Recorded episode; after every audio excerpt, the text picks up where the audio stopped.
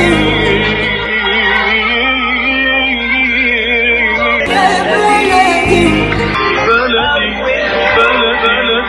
وسهلا بكل الذين ينضموا للاستماع إلى راديو بلدي اول راديو عربي أمريكي ويعنى بقضايا العرب في المهجر. برامجنا في راديو بلدي كل يوم جمعة من الثامنة وحتى التاسعة صباحا مع ليلى الحسيني في بث حي ومباشر وعبر كي راديو 690 اي ام. صباح الخير بلدي صباح الخير لكل مستمعينا. Welcome to Radio Baladi, the first Arab, Middle Eastern, and American simulcast radio show. Radio Baladi is broadcast every Friday morning on WNZK 690 AM from 8 until 9 Eastern Time on Good Morning Michigan with Layla Al Husseini. Our call in number 248 557 3300. And now, stay tuned for the best radio talk show on Arab and American issues with your host, Layla Al Husseini.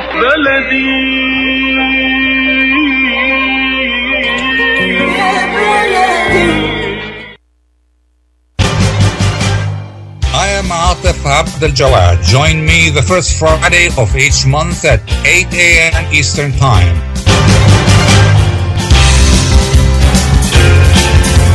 I will be discussing some of the most important issues and events in the Middle East live on America's Voice of the Arabs.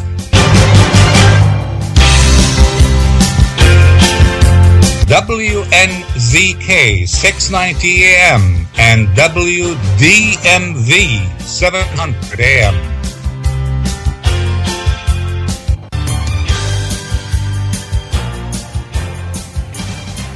Good morning.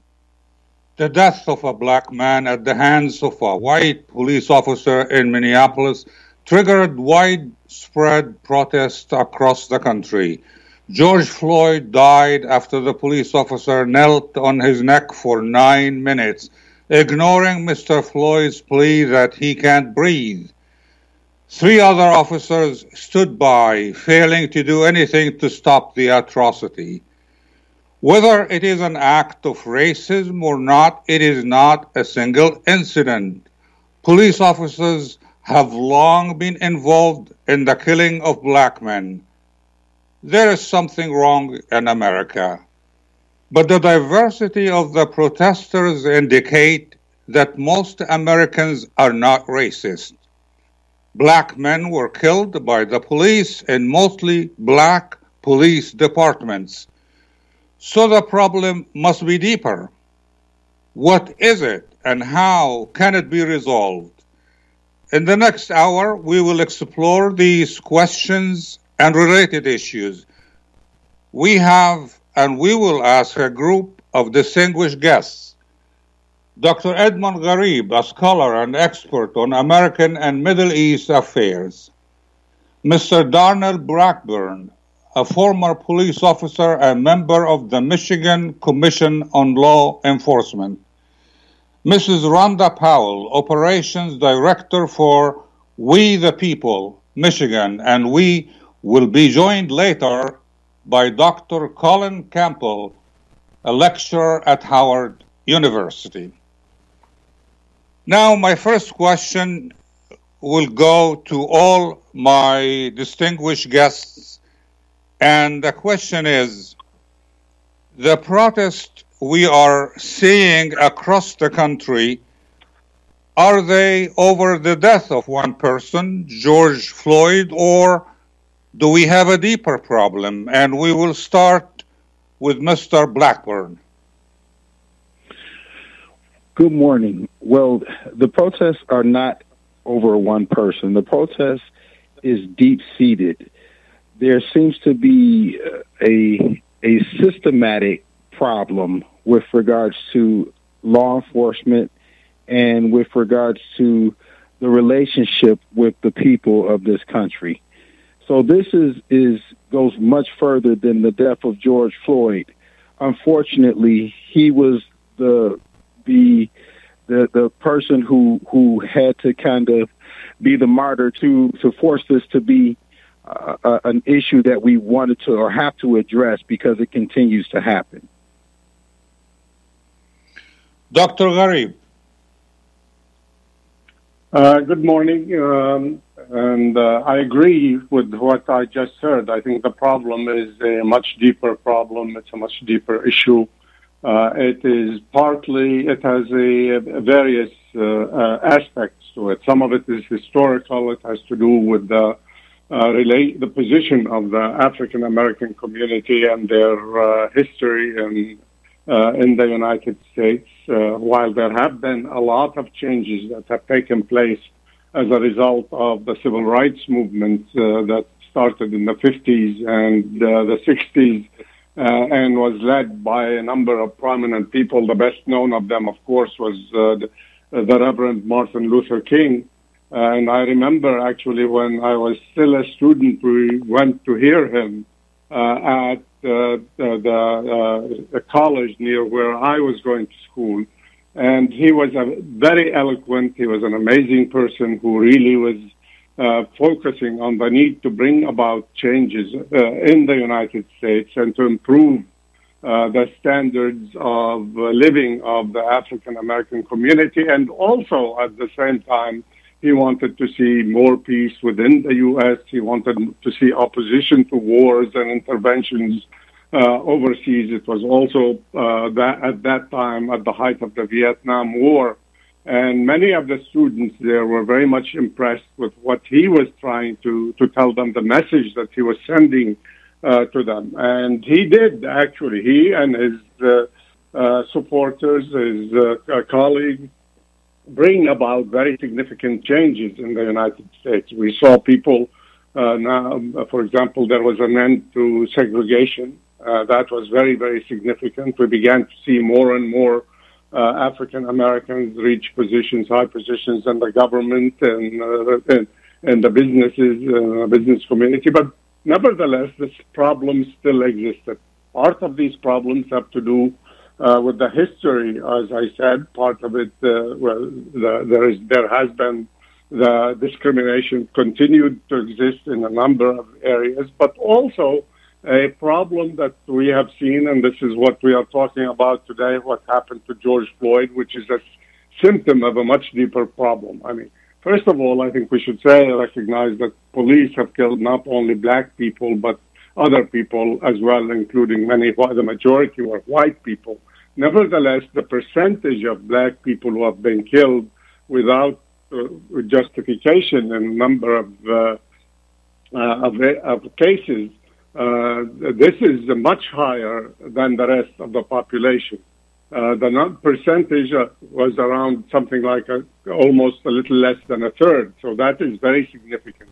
Part of the problem, I think, is also while, ch- while changes have taken place, we have not seen the kind of uh, changes that are needed uh, in uh, on the part of government, on the part of police, uh, even though there have been people, uh, every time you see an incident like this, uh, we hear there are protests. Sometimes there are there's violence uh, occurring. There's destruction of property, etc. But at the same time, and we've heard promises of change, but the change has not taken place, or not sufficient change has taken place. One of the issues is uh, why does this continue? In part, because of the laws that exist in a number uh, of states, the laws that are on the books that protect, for example, those uh, policemen who do probably and most likely do not represent all policemen, uh, but they are uh, violating uh, basic, basic, human rights of, of individuals and are uh, as we saw in this case, uh, uh, this man was accused of writing a for a check for check for about twenty dollars, and this is um, then getting this result. So the laws which need to hold those individuals responsible are not there on the books. Uh, and this, unfortunately, we did not see re- either Republicans or Democrats doing uh, enough in this uh, in, in this area over the past decades. The second thing is that, uh, and this is probably we could like to hear from your guests, other guests as well, is that unfortunately less and less policemen are coming from the communities they are supposed to protect. They do not understand the community. They do not usually live in that community, and that is a also a problem. There is a, a gap between them, and that is an issue that I think also needs to be done. The third thing is question that I think is very important when it comes to the police also is the question of training. Uh, I think there is a need to train policemen to deal humanely and fairly and uh, with uh, U.S. citizens or, and non-citizens as well, regardless of who the person person is. And that is another issue that I think there is a need. Unless some of these steps are taken, uh, we're going to have problems. The other issue has to do with the uh, inequality when it comes to areas uh, dealing with, for example, with education, dealing with uh, housing, dealing with ho- with healthcare, dealing with jobs. these are also very important issues. That's why we find that in the uh, many of the African communities, and especially in some of the larger cities, you have this gap between blacks and whites. Even take a play, example, what we saw in, in, in, Minnesota, for example. Minnesota is generally speaking a liberal state, one of the more liberal states. It was the state that sent the first uh, black uh, um, uh, uh Muslim American Congress to Congress. Keith Ellison, who happens to be the Secretary also of Justice right now, the Attorney General of Minnesota, and he's now the one who's in charge of uh, of the investigation of the case of Floyd. At the same time, the mayor of Minneapolis, the mayor of uh, the Twin City are also uh, African Americans. The fact that you also have a, a woman who was of uh, Somali origin, Ilhan Omar, who is now a congresswoman uh, from Minnesota. Yet, while these are very important and significant uh, steps. Uh, nevertheless, you have to take into account the fact that, for example, about the, the, the, average uh, family income of white families about a little over $80,000, while uh, black families about $38,000. Over 70% of the of the people in that area own white people own their homes while uh, in the, something like 35 or 36 percent, from what I understand, uh, are black people who own their uh, their own homes. So there are also these uh, problems that are facing the community. Mrs. Rhonda Powell, uh, the question is: uh, Are the protests over the death of one person, or do we have a deeper problem? Good morning. Uh, no, I think that um, this issue of um, enmity between police officers and the black community is as old as America itself. And um, unfortunately, we, we, we see this problem. Now we are able to see video of the issues. And so it seems like it's becoming more prevalent, but in fact, it is not more prevalent. Um, you know, the, the images that we see coming across the television, um, really, they harken back to just the heinous murders of um, young black boys and girls, even as recent as the 50s. I mean, the mother of Emmett Till was, you know, it's still very, very vivid in my mind, the image on the front of the cover of Ebony magazine where she made the decision to have an open casket to show, you know, just how she what her son was brutally murdered, you know, and even though it was a mob of, of community, people, white men in the community, the police stood by and you know were active. You know, they they did not prevent keep them safe, so they had it was done with the permission. So unfortunately, I believe there are still too much of the history of policing, which evolved largely out of slave patrols, and that mindset is still too prevalent. Now, I dare not suggest that we have not made any progress, but when you're talking about the lives of individuals, you're talking about not just policing, we see this mentality in every aspect, which, you know, your other guests just alluded to. It's not just in policing. It is in our education system. It is in our um, helping institutions, our departments of human services, our public health. It is in every aspect, our economics. So it is in every aspect of the lives of black people across this country. So while we see it playing out most vividly in policing, it is a much deeper issue in this country.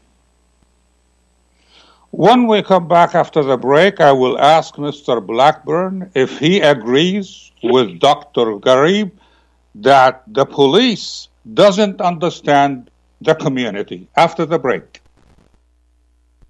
When it comes to reproductive medicine, IVF Michigan Fertility Centers are the recognized leaders. With locations in Bloomfield Hills and five other cities in Michigan and Ohio, IVF has experts in all aspects of the field. As a founding member of IVF Michigan Fertility Centers, Dr. Nicholas Shama is one of the leading reproductive endocrinologists in Michigan and Ohio. Dr. Shama has performed over 10,000 IVF cases and has helped thousands of couples fulfill their dreams of parenthood. American board certified in both obstetrics obstetrics and gynecology and reproductive endocrinology and infertility, Dr. Nicholas Shama is a very caring, compassionate, expert physician that understands not only the medical but also the emotional toil of infertility on his patients. When it's time, get personalized care from Dr. Nicholas Shama at IVF Michigan Fertility Centers in Michigan and Ohio. Call toll free 855 952 9600. 855 952 9600.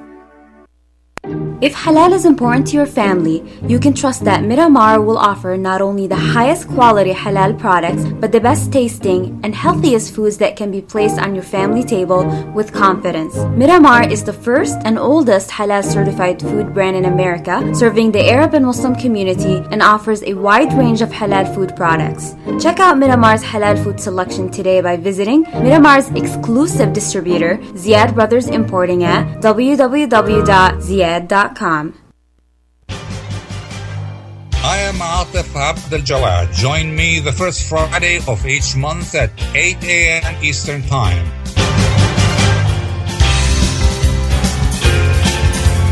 I will be discussing some of the most important issues and events in the Middle East live on America's Voice of the Arabs.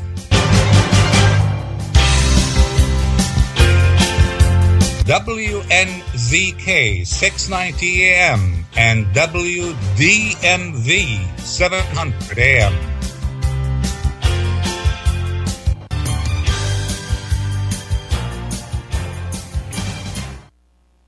Welcome back to our discussion on Radio Baladi. We are talking about racial problems in the U.S. And my question now is for Mr. Blackburn.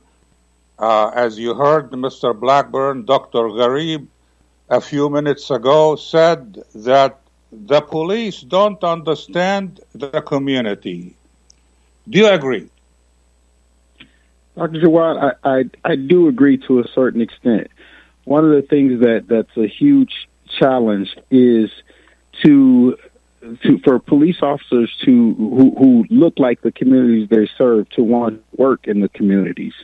I think that's one of the, the biggest problems that, that we have in this country is that there are not enough uh, brown and black police officers or uh, uh, Arabic speaking police officers for that matter or, or, or, or nationalities. Most of the police officers in this country are white males.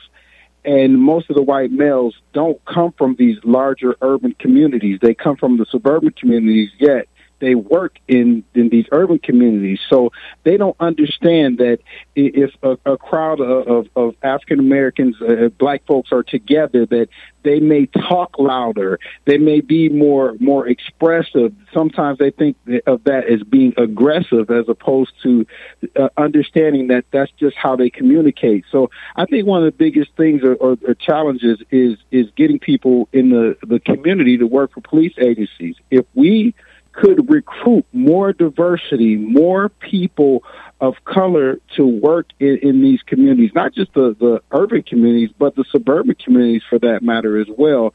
I think that they would step up and step in and they wouldn't allow a lot of the atrocities that, that occur to occur in this country. Mr. Uh, Dr. Garib, I know you have to leave us in a few minutes. Uh, that's why I have a couple of questions for you before you go. Um, one question is um, many people overseas say America is racist? Is it? That's a very good question and a very difficult question. But let me, before, if I may, um, uh, comment briefly on what Mr. Blackburn said. I think it, he's absolutely right. I think there should be more people from the community who police that community, who understand the community, who have relations in that with that community, who have roots in that community. I think that would make things much. It's not going to solve all problems. People, there is human nature as well. But this is something that's very significant. I think that's what one of the changes, one of the reforms that need to be taken place instead of bringing people from outside. Another interesting thing, I was listening to C-SPAN this morning. Uh, there was this a, a black uh, woman who was complaining she was beaten 30 times by police. She said she was beaten by white policemen and black policemen as well. And uh, and uh, her problems were, you know, she tried to, to, to complain about it and re- reach of politicians. And while sometimes she received some attention, that she didn't feel that the issues uh, were resolved. She's an older woman, and apparently this happened over a number of years, a number of times. So. Uh, I think that is very important to have people who understand that community. Also, perhaps, more and more, and I would, would be interesting to hear what uh, Mr. Blackburn would say on this as well, is that the, perhaps the police control of the police should also uh, be within from the community. Each community should have its own uh, board and the, people who are uh, running the, the, police, in addition to the reforms that need to take place uh, in terms of the laws. And also, there's been an increasing tendency of militarization of police, and that I think also may be giving them even weapons of, of war, not weapons of, and that may itself create another problem, but I don't want to go there. But the point is that the U.S. is a racist country. Look, there are, the racism exists. It's unfortunately, it's part of human nature. It's here. It's in other places all over the world. I was listening to a professor at Howard University who does work on Africa. He's an African uh, American. He said he did research in Africa. He said you find it. It was in Kenya, for example. You find some tribe uh, that uh, you know has a, a perspective of they they discriminate against another tribe. You see sometimes this. So human nature is there. Nevertheless, there's also a history. Uh, in this country, the history of, of slavery also that is very, very important that cannot because it has affected and while many changes have taken place, you had uh, there are still some uh, problems that exist and that need to be dealt with. But I think I've, what I've seen over the past few uh, few days, you see a response from people from different ethnic backgrounds who are very much concerned uh, about what has happened and what in the past, uh, and uh, that they do not want to see a repeat of of what we have seen. And therefore, there's a need for people to work across uh, communities as well, and uh, people from different ethnic uh, groups, uh, different uh, races. Uh, and I think the country has gone a long way. Nevertheless, there is still need for change. There is need for reform. And this is something that's also not well understood overseas. I mean, that's a part that sometimes we, you hear countries, of course, the U.S. has always been that American dream that's why many, uh, the U.S. has attracted people from many different countries all over the world. Uh, nevertheless, you also have uh, stereotyped images, as you have sometimes stereotyped images here of people overseas, including, for example, since you focus a lot on the Arab uh, people of Arab origin, there's been a lot of discrimination there. There's a lot of stereotyping uh, of Arabs and uh, Arab Americans. Nevertheless, I think there are also there has been significant changes, but the change is, is still needed. What we have seen should not be uh, occurring in a country of uh, where uh, uh Uh, uh, a government is a government of, of law uh, and not government of people. Dr. Garib, uh, I have one more question before I let you go. And, and briefly, please, do you believe uh, that President Trump should share the blame and the rise of racism in this country? Uh, it didn't start with uh, with President Trump, and I don't think it will end with him. But uh, I think some of the language that he has used, some of the way he has uh, spoken, have, may have contributed to the widening of, the, of this rift that exists. Uh, and uh, but as I said, the problems are deeper, and they have, they were there before him. The people who were there before him didn't solve these problems either, didn't do enough to solve them, and he needs to do more. He needs to reach out to the to the uh, not uh, to the American people as a whole, but certainly to the African American community. Uh, and I think there are more efforts should be done. For example, he has spoken of the fact that he said he has, because a result of his economic policies, more African Americans, more Asian Americans, more uh, uh, his, uh, Hispanic, Latino Americans have gotten jobs than than ever before. Uh, yet, I think there is more of a need also to deal with the other issues. Uh, and uh, so, on the one hand, he may have contributed with the way he has uh, uh, he has uh, spoken and he has behaved. Nevertheless, I think the issue is deeper than than than him. Dr. Edmond Garib, thank you very much for joining us, and we will be back after the break. Thank you. Life is a nonprofit charity that's provided humanitarian aid and development to people and communities for over 25 years, regardless of race, color, religion, or cultural background. When disaster occurs here or around the world, Life for Relief and Development rushes in to provide food, medical aid, and shelter to those in need. Please help improve these efforts. Make your tax deductible donation to Life now at lifeusa.org or call 248 424 7493. مركز طب رهاب للعلاج الطبيعي بإدارة الدكتور محمد فرح حسين. أخصائي العلاج الطبيعي بخبرة أكثر من 13 عاما. طب رهاب يقدم خدمات العلاج الطبيعي وإعادة التأهيل ويضم مجموعة من أفضل أخصائي التشخيص الدقيق للحالات المرضية مع خبرة عالية في التعامل مع الحالات التي تحتاج إلى إعادة تأهيل وعناية خاصة بعد العمليات والكسور. طب رهاب يستقبل كل الحالات المتعلقة بألم الرقبة، الظهر، المفاصل، شلل الوجه، الانزلاق الغضروفي، عرق النساء، الحوادث وإصابات العمل. خبيرات في المعالجة النسائية لخصوصيات تامه للسيدات. عندما تبحثون عن رعاية متميزة اقصدوا توب ريهاب للعلاج الطبيعي. الواقع على 15001 ميشيغان افنيو وللمواعيد اتصلوا على 313 846 0555 that's 846 0555 When you're looking for the best in optical care, Dr. Imad Nakash is your doctor to see. With years of experience and thousands of successful procedures performed, you can trust your eyes to Dr. Imad Nakash. See Dr. Imad Nakash and his professional staff for your eye care needs. There's two locations to serve you. In Hazel Park, call 248-336-3937. 248-336-3937. In Rochester Hills, call 248-299-3937. That's 248 299 3937.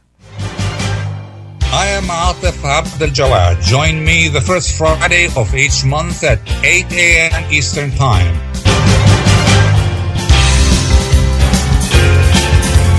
I will be discussing some of the most important issues and events in the Middle East live on America's Voice of the Arabs.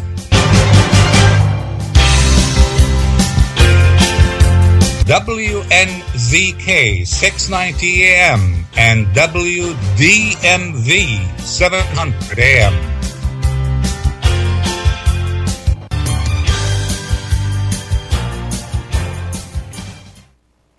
Welcome back to Radio Baladi. We are discussing racial problems in the country, and Dr. Colin Campbell just joined us. He is professor at Howard University. Dr. Campbell, uh, my question is uh, the question that I asked uh, my panel of guests at the start of this program. Um, the protests that we are witnessing now are they over the death of one person or do we have a deeper problem? I think that the death of one person is always unfortunate. Of course, we know that this isn't just the culmination of one person, uh, any progress or any attention that we're getting, because we have to be careful to see or evaluate things as progress when there really hasn't been a direct result. Uh, having a group of police officers be charged in the death of a man is right now just getting attention. There hasn't really been any policy that has been put in place or changed as a result of George Floyd's death. But this is a culmination over decades of disparity, decades of police brutality incidents, decades of police aggression, decades of death, quite frankly. And so to really look at this issue and see if whether or not there is progress is to see if there is any comprehensive policy that has come out of this, if there are any changes, if there's a way that in the future these deaths are actually pre- prevented, and we don't see scenarios like this anymore. This is not to ignore some of the people that have come out, or many of the people who have come out in protest of what happened to George Floyd. We see a more diverse group of protesters around the world. I mean, it's amazing to see how so many people have galvanized about this one event, even though they're not living in the same country, from London to Amsterdam to Germany and other places around the world. And of course, we see it swept the United States of America with so many people protesting. So, in that way, there has been a change, but is there truly progress? And that remains to be seen. Mrs. Uh, Powell, uh, as you heard, uh, Dr. Campbell uh, was talking about diverse groups of protesters. And my question is Are uh, the, the diversity, or is the diversity, an indication that we have now a new generation that is different from previous generation when it comes to racism? Yes, with this yep. newer generation, we're seeing a more intercultural exchange. They are more white, they're more Latino, more Asian. The protesters that we saw in this country and other countries, the ethnicities were across the spectrum.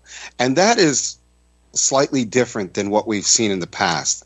There seems to be a more profound understanding of the racial issues and why they're problematic to cultural development or the ethos of the country. Where you see a white teenager crying because she wants to disown her parents because her parents seem to have no empathy or sympathy for the death of George Floyd and how public that was that that disownership of her parents or feeling upset with her parents. That was a very, she made that a very public thing. And I think that's something that we hadn't seen before. Part of the reason of this, I believe, is due to sh- social media. Social media, of course, has been a, a digital platform, a digital uh, space that we didn't see or didn't have, frankly, during the civil rights movement and other movements before that time. And I think the promise of social media added to the outreach of what had happened. It inspired outrage even from people who did not share the same ethnicity or culture as George Floyd. But it helped to unite people around something that they found so viscerally disturbing that they wanted to make their own changes. They wanted to speak out about it. And that's why we're seeing people from the white community, people from the Latino community, from other ethnicities, the Asian communities, helping out African Americans to voice years and years of injustices at the hands of police. Um, Mrs. Uh, Rhonda Powell, are you still there? Yes, I am. Okay, great. Um, do you see any differences in in uh, police behavior uh, from one state to the other? No, and I'd like to just touch on the question as well um, that you initially posed to me. Um, I do see a difference in, um, I think, folks waking up. I think that our children, younger folks have grown up in a very global society and have a very different worldview. So uh, many of them, I know I have, um, you know, children that are um, in their early 20s, and they have a very different perspective on the world. But but I think that history is repeating itself. Um, when you look back historically, and you see when these heinous acts of brutality are um, viewed publicly. I mean, I go back to Mamie Till when she had her, her had Emmett Till's casket open. It sparked outrage. That was a very big part of the impetus to the civil rights movement. Um, the march on the uh, Pettus Bridge. So, I mean, when the country sees these this type of brutality, then I think that historically there has been a response. But I believe this is the generation that also is not willing to just march and go home. This is the generation and the outrage that has been sparked globally is, I think, on the heels of this pandemic, when you're also seeing, um, you know, inequity play out in, in healthcare and access to um, to hospitals and adequate care. When you're seeing that, it's the timing as well, I believe, that people are responding to because people are starting to realize it's not just one area. Now, as as far as the difference in policing from state to state, I mean, I certainly would defer to my colleague, Mr. Blackburn. He would know that better. But I think that unfortunately, so many of these practices um, are just across the United States, and it is harkens back to it, the history of how policing was started in this country. So we've never fully been able to shed ourselves of um, really the deep-seated beliefs in many people in this country that and fears that you know um, black people are inherently violent or need to be patrolled or unfortunately there's still too much of that. And you know a lot of the junk science that um, has fueled that kind of thinking you can still find it. So um, i think just we need to do a lot more. These systems that are in place whether it's policing other government systems healthcare public health we've seen we've seen inequities play out year after year, and they continue, and even in our prison system. So we need to stop trying to tweak systems that need to be dismantled and really have a true groundswell of citizens that are willing to be the architects of a country that they want to see. Mr. Blackburn, the question comes to you. Do you see any difference in police behavior from one state to another? Not really, Dr. Jawad. obviously, every state has has their own uh, the culture, their own uh, kind of individuality.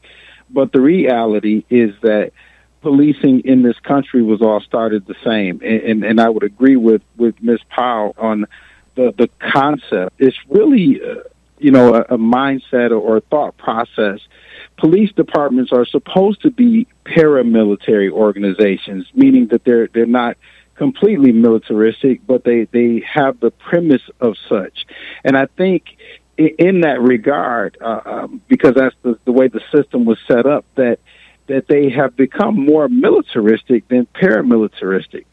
So I, I think you know the foundation is laid. Every police officer is is trained a certain way, and it creates a, a certain mentality uh, that crosses, you know, state lines. Dr. Campbell, when we talk about the need for reform, do you think the reform should come from the top, like through legislation in the U.S. Congress, or are we talking about reform at the state level? Because as we know, the police doesn't follow uh, federal uh, control. It's a state institution. That's right. And that's why it needs to be a multi collaborative effort. It needs to be multifaceted. It can't just be federal, it can't just be state. There can be some guidelines and some national uh, recommendations and laws and regulations that can be put in place, such as possibly banning the chokehold that we've seen so many people lose their life over, or not using their knee in the necks of people who are being arrested. That could be something that is nationally regulated. But at the state level, there are so many different things that can be done from just the way that police approach citizens, uh, their policing policy, their their uh, the way that they interact with the community. There have been talks where some have suggested that rather instead of being called police officers, they should be called peace officers, therefore trying to change the very fundamental culture of the police organization instead of one that has been increasing more antagonistic or more combative with the community that it's supposed to quote protect and serve. Instead of that they should be ready to try to de-escalate as one of the core uh, actions that they that they have to do when they approach a scene, thinking about how they can ameliorate a situation rather than just incarcerate someone or rather than uh, oppressing them or or battering them, just changing the way that things are done. Uh, there has been uh, controversy in the state of Florida when they used to use pictures, and I'm not even sure if they still do or not, but very recently there was a row over the pictures that they use for target practice. Some of the pictures that they used in the target range, in the shooting range, were pictures of black men that they were shooting at. Like there are those even small changes where the state could say, listen, we don't want that. That's, you know, if you're going to set up paper for target practice, it should be a target, not of someone's face, where you start to build a, an association a, sight recognition association of people that you should be shooting versus not shooting. I mean, even s- simple things like that. Um, when it comes to arrests, arrest of children, uh, we've seen in some states where black children are being put in handcuffs uh, because they have a verbal altercation with their teacher, or they're being obstinate, or they're having a temper tantrum. How many times have we seen children of various ethnicities have temper tantrums, but yet it still seems to be young black children that are being put in handcuffs and sometimes taken down to the police station because of a temper tantrum in the classroom. So I know that what I'm talking about here is not an exhaustive list by any means, but these are just indications that there are much deeper problems that we can address, not just at the federal level, but at the state level as well. And some of these issues would be inspired by the bottom up in a grassroots way. Parents, teachers, regular citizenry can inspire some of these changes that should be taken at the state level, and the government, the federal level, should do its part as well. When we come back from the break, I will ask Mr. Blackburn to comment on one, one on one uh, on uh, what Dr. Uh, Campbell just said. Uh, he he's suggesting we call the police officers peace officers. Now, I want to ask Mr. Blackburn how the police get trained after the break. Life is a nonprofit charity that's provided humanitarian aid and development to people and communities for over 25 years, regardless of race, color, religion, or cultural background. When disaster occurs here or around the world, Life for Relief and Development rushes in to provide food, medical aid, and shelter to those in need. Please help improve these efforts. Make your tax deductible donation to Life now at lifeusa.org or call 248 424 7493. If halal is important to your family, you can trust that Miramar will offer not only the highest quality halal products, but the best tasting and healthiest foods that can be placed on your family table with confidence. Miramar is the first and oldest halal certified food brand in America, serving the Arab and Muslim community and offers a wide range of halal food products. Check out Miramar's halal food selection today by visiting Miramar's exclusive distributor, Ziyad Brothers Importing at www.ziyad.com. Are you going to start a restaurant or grocery store soon? Do you need floor plans and designs? Call Najee Abood at 734 744 9796. Do you want to buy kitchen and restaurant equipment at discount prices? Call Najee Abood now, 734 744 9796. New Concept Products and Design, the trademark of kitchen equipment. 5% discount on all purchases of $75,000 or more. New Concept Products and Design, new location, 31 185 Schoolcraft in Livonia. Learn more at www.newconceptproducts.com. Call Najee Abood 734 744 9796.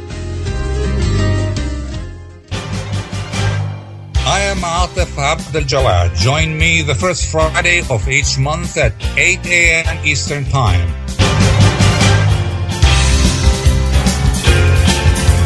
I will be discussing some of the most important issues and events in the Middle East live on America's Voice of the Arabs.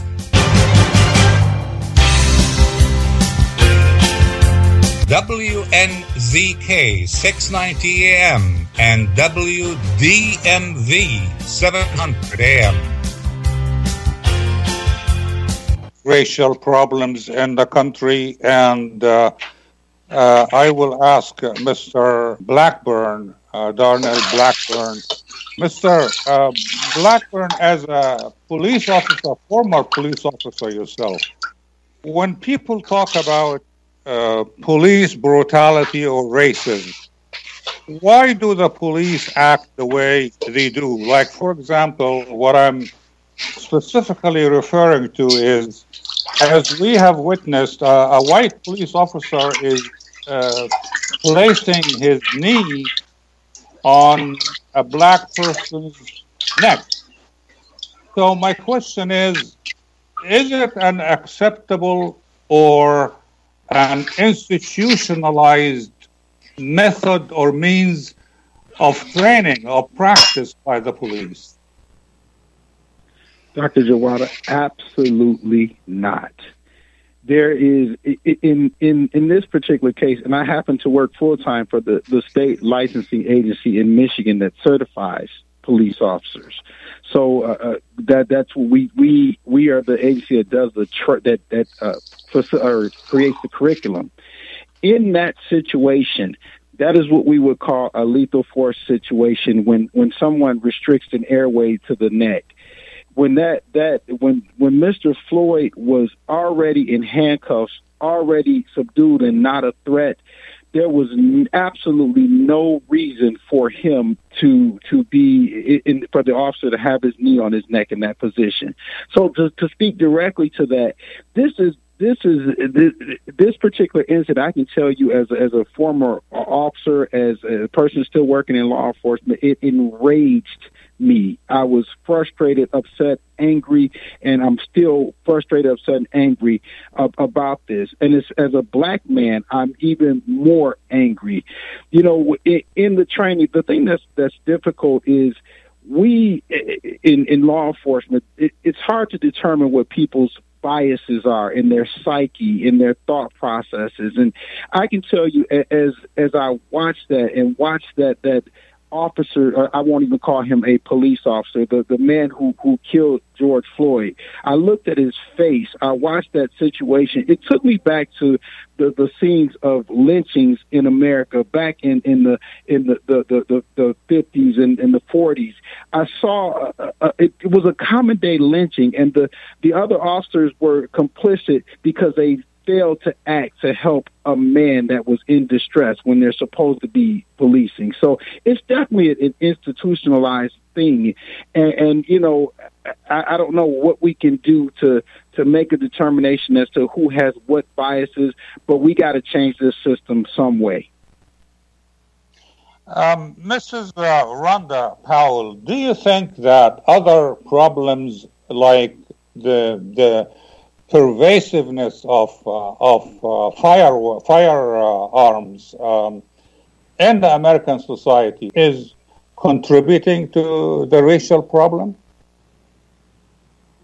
I absolutely do. I mean, we've never really reconciled with this country's original sin. And I think so many people um, have a difficult time even talking about, uh, you know, the history of slavery in this country.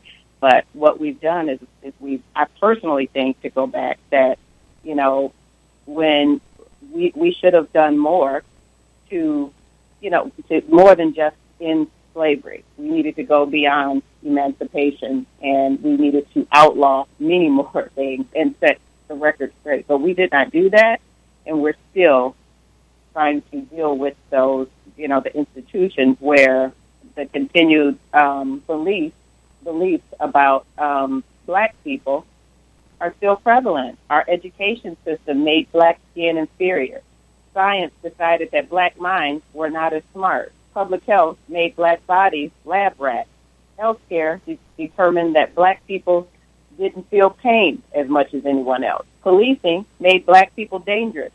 So, I mean, I can go on and on about the institutions and the messaging that is still a subtle part uh, that we get right now. Uh, it's why the rest of the world struggles with racism as well, and you know to see black people as inferior because of many of the things instituted in this country. So the problem is far beyond policing, but the question is now who is it that polices government? Because these are all the institutions where these these ideologies were sanctioned, and they still continue to this day. So, from one administration to the next, we see changes, even with the um, militarization of local police departments. Well, we saw in 2015 where, you know, that started in the 90s, but we saw in 2015 where President Obama started to roll those things back. But in 2017, uh, this current president, he, he rescinded those um, those limitations. So it, it's got to go beyond just one administration. It has to be the people, the citizens of this country, really standing up and saying, "This, you know, this is not the America we want." Dr. Colin Powell, uh, Colin uh, Campbell. Um, uh, so uh, there is a need for all the people to do something about the problem. My question is does the black community share the blame in what is happening to the black community? And what do you mean by the, what is happening in the black community um, as far as policing is concerned, as far as relationships with the police department? Just a little clarification on that question. Just uh, the, the question is really um, about the behavior in some elements within the black community, like, for example, uh, do, do they share in the blame of uh, using uh, drugs, uh, carrying firearms? Uh, are they contributing to creating the stereotypes that the police have about them? I would say no. I, I think that stereotyping and racism in our country runs way deeper than the phenomenon, the, the, the case, the drug surge of the 80s that has lingered into the 21st century.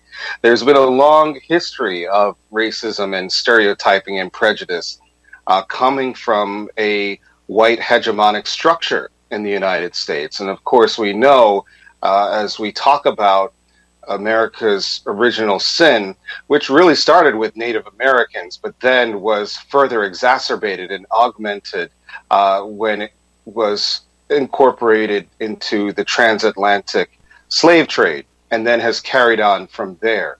And I, if you really wanted to address some of the stereotyping and racism, we have to go back and look at American history and address that. Now, there is it's undoubted that there is crime in black communities. There's crime in white communities. There's crime in Asian communities. There's crime in Latino communities.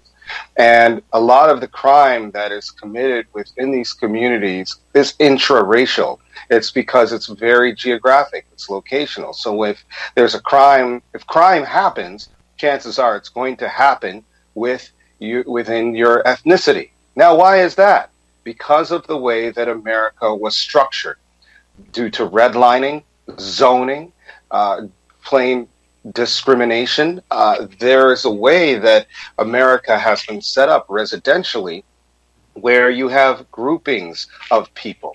And that was due to racism. That was due to exclusion. That was due to prejudice. So that was a system also set up by white Americans, by people who came here and were the dominant power structure at the top of that, that hierarchical structure. They set those systems up. So really, when you think about the, the scourge of drugs or maybe guns, even in various communities, one has to, to really interrogate what is the true root of this? Yes, there's crime, but where did the drugs come from? Where did the guns come from? How do guns continually uh, perpetuate in, in various communities? If we are a country that can send people to the moon and and create all of this uh, attention to solving global issues so that because we're supposed to be some type of uh, paradigm for the world why can't we stop drugs or guns from happening in various communities and neighborhoods and i think that again we can look back on the neglect and the neglect of the black community or the dismissiveness of the black community where a lot of these problems occur um, I I also believe that you do hear ownership. You hear ownership when crimes do occur. You hear angry parents. You hear community leaders saying that there needs to be a change. But unless there is a, a collective sense of urgency and addressing various problems, they will continue because it is not just the, the black community doesn't just create these problems on its own. It doesn't uh, happen in a vacuum and it never has. There's been a history of this, and I think that this incident alone is helping to bring more attention to it. But again, as I began this interview, will it bring change? We have to wait and see. We have to push for it to see if that happens. It would be unfortunate that what happened to George Floyd doesn't address some of these more profound issues that are never really addressed in American culture. Mr. Blackburn, we have less than a minute, and uh, I want to ask you how do you assess President Trump's handling of the protests? He doesn't. he does. He he is not handling it well at all. If to act like it doesn't exist or to act as if it barely exists is to act as if it doesn't exist. And that, I'll, that's all, all I'll say about that. Thank you very much, Mr. Donald Blackburn. I also would like to thank Dr. Colin Campbell, uh, also Mrs. Rhonda Powell, uh, for joining us in this important uh, discussion. And I will see you again the first Friday next month. Have a good and safe weekend.